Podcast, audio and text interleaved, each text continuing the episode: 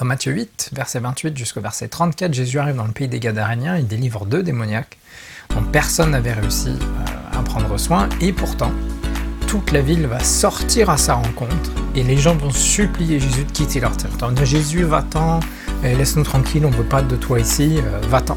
Bienvenue pour ce nouvel épisode de notre podcast Partage Apostolique.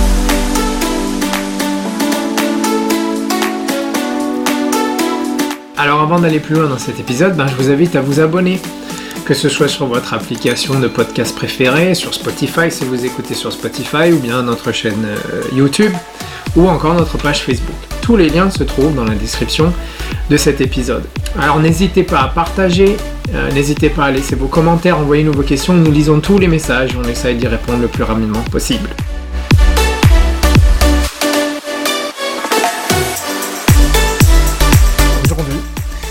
Euh, bah, on va lire euh, ces passages dans Matthieu 8, verset 28 jusqu'au verset 34.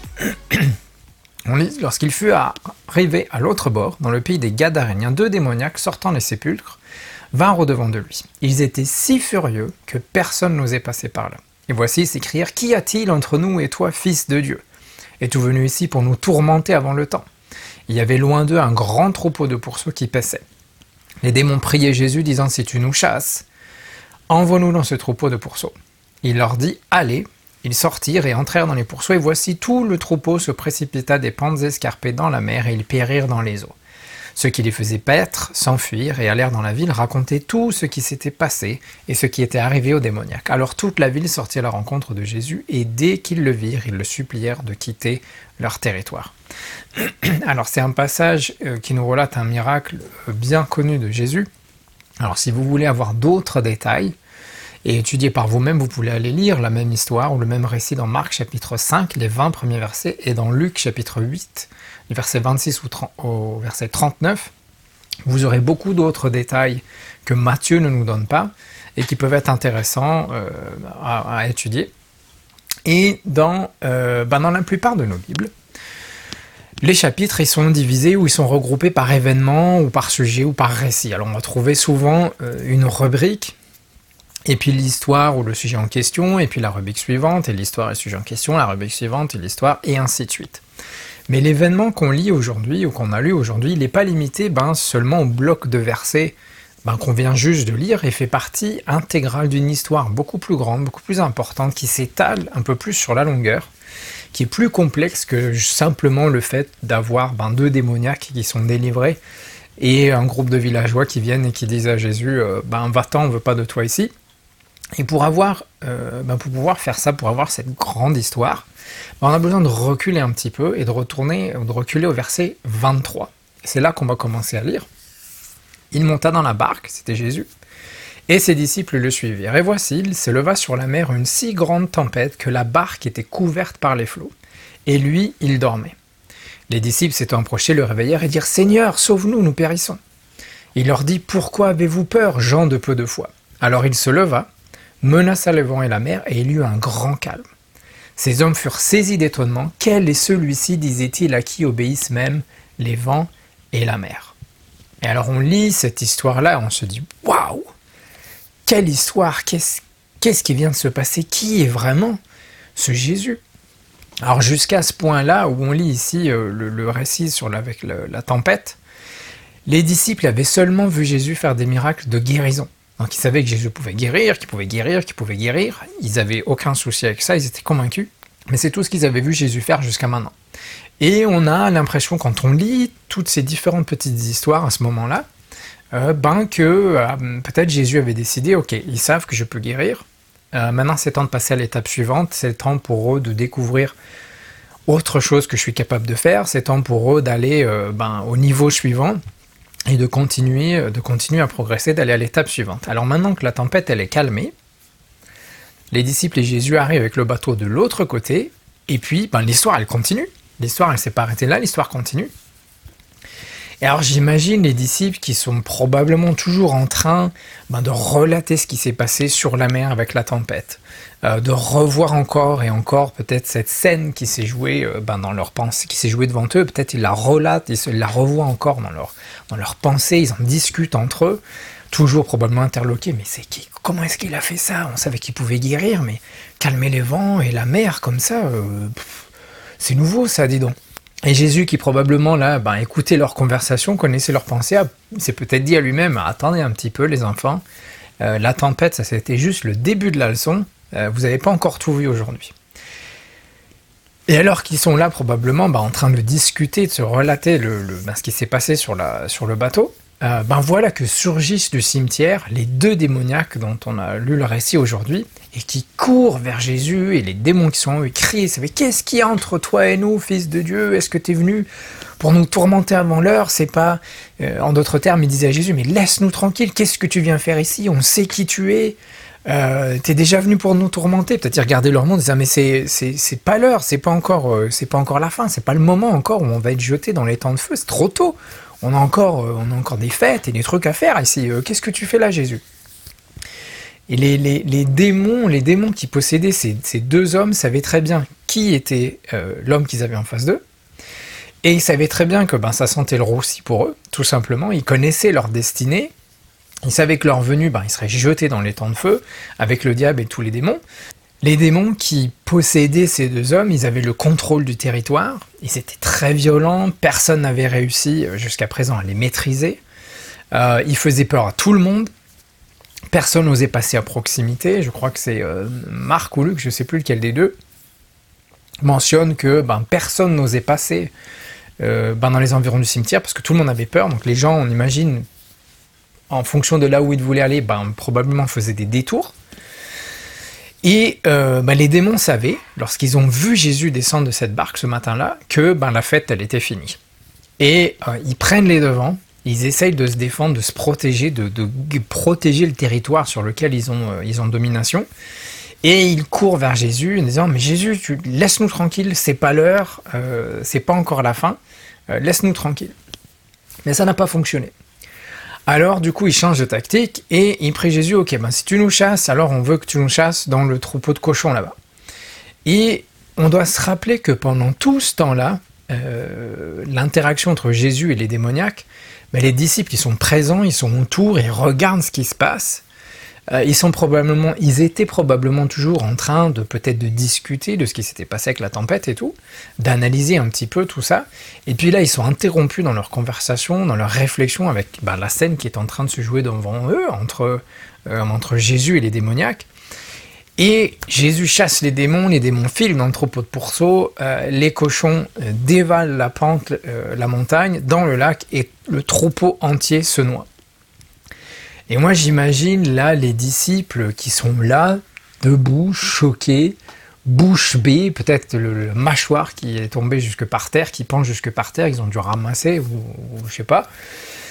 Et ils se regardent probablement l'un l'autre, ils regardent le troupeau au loin de cochons euh, qui s'est noyé. Imaginez 2000 cochons, c'est assez conséquent, donc il devait y avoir euh, sur le bord, du rivage, il devait y avoir des, centaines et des centaines, ça devait s'étaler sur des dizaines de mètres, tous les cochons qui étaient morts, et qui se regardent entre eux, c'est se dire, mais euh, t'as vu ce que j'ai vu? Qu'est-ce qui se passe aujourd'hui? Et alors qu'ils sont probablement en train de ben, d'essayer de doucement revenir à eux, probablement Jésus euh, les interloque, les interrompt dans leur rêvasserie, si je peux dire ça comme ça, euh, en essayant, ben, par exemple, de demander à Pierre, c'est bon, Pierre, est-ce que tu as, euh, une tunique en plus?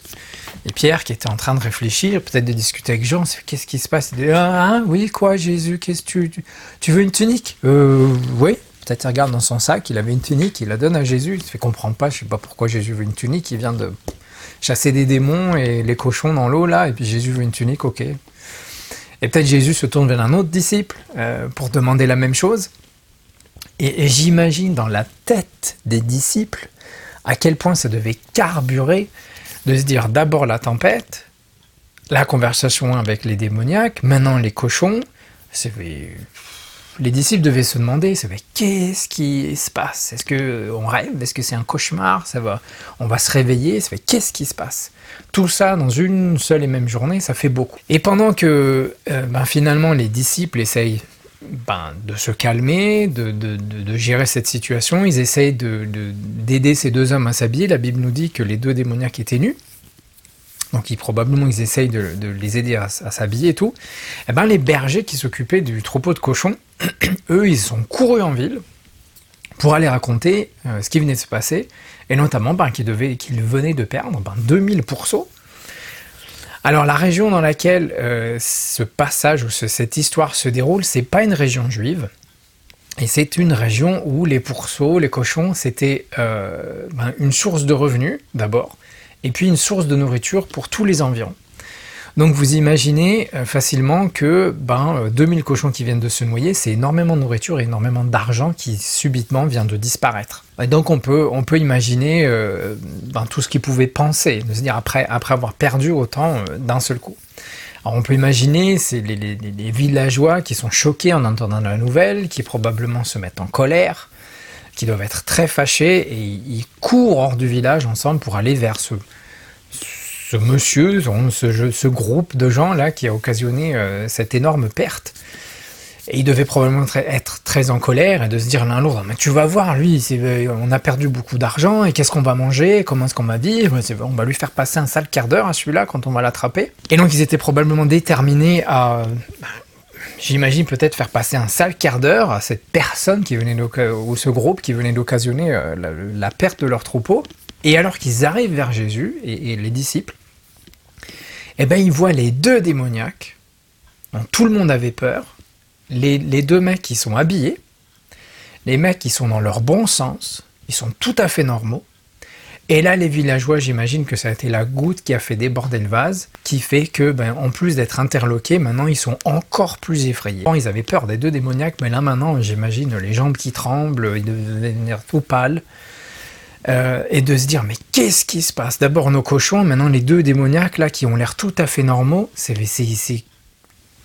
Ouh Qu'est-ce qui se passe aujourd'hui? Leur vie, leurs habitudes, leur routine quotidienne, tout est subitement complètement chamboulé, tout est remis en question. Tout ce dont ils avaient l'habitude, ben, leurs cochons, euh, les deux démoniaques dont tout le monde avait peur, euh, ben tout, ça fait beaucoup trop, et ils savent pas comment gérer cette situation, cette interruption, cette perturbation finalement. Et on peut faire le parallèle avec 2020. Euh, Alors à l'heure où j'enregistre cet épisode, on est fin février 2021. Mais 2020, euh, bah, on a eu cette, cette euh, invité inattendue qui est le Covid-19. Alors il est toujours en train de faire la fête pour l'instant, mais on verra bien comment ça va. Mais pour nous ici en Suède, euh, ça n'a pas eu les mêmes proportions ni les mêmes conséquences que ben, dans beaucoup d'autres pays. beaucoup d'entre vous probablement qui, écoutez ou qui visionnez cet épisode ben, pour pour beaucoup de communautés, pour beaucoup d'églises, ben, il y a eu l'avant Covid-19 et puis l'après Covid-19. Le, coronavirus, il est venu complètement interrompre, euh, perturber nos habitudes, nos repères, nos zones de confort, euh, comment est-ce qu'on fait l'église, comment est-ce qu'on fait le ministère? Et beaucoup de gens se sont retrouvés et sont probablement toujours à l'heure actuelle euh, avec de nombreuses difficultés dans leur gestion de cette situation et comment bah, continuer d'aller de l'avant et ça nous mène à euh, ben, la conclusion de cet épisode aujourd'hui, c'est que ben, il y aura toujours un avant Jésus et il y aura toujours un après Jésus. Alors peu importe si c'est la première fois que Jésus vient interrompre notre vie ou si c'est la 125e fois euh, que Jésus vient interrompre notre vie, nos routines, nos habitudes, notre ministère. À chaque fois que Jésus vient nous perturber, nous interrompre, euh, chambouler un peu nos vies, nos habitudes, nos repères, nos zones de confort, on se retrouve devant un choix à faire. Euh, les démoniaques qui ont couru vers Jésus ce jour-là, ils sont tombés à ses pieds, les démons ils ont supplié Jésus de le laisser tranquille, ils voulaient rester dans les environs, ils voulaient continuer de dominer sur le territoire. Ils ont dit à Jésus, laisse-nous tranquille, l'heure elle n'est pas encore là, laisse-nous tranquille, mais Jésus il avait une autre idée, il a chassé les démons et il a délivré ces deux hommes les habitants des villages aux alentours qui sont venus vers Jésus parce qu'ils avaient peur. Euh, ils ont dit aussi la même chose, laisse-nous tranquille, on veut pas de toi ici. Euh, tu perturbes nos habitudes, nos routines, nos zones de confort. Euh, c'est trop pour nous, on ne peut pas gérer tout ça, laisse-nous tranquille, va-t'en.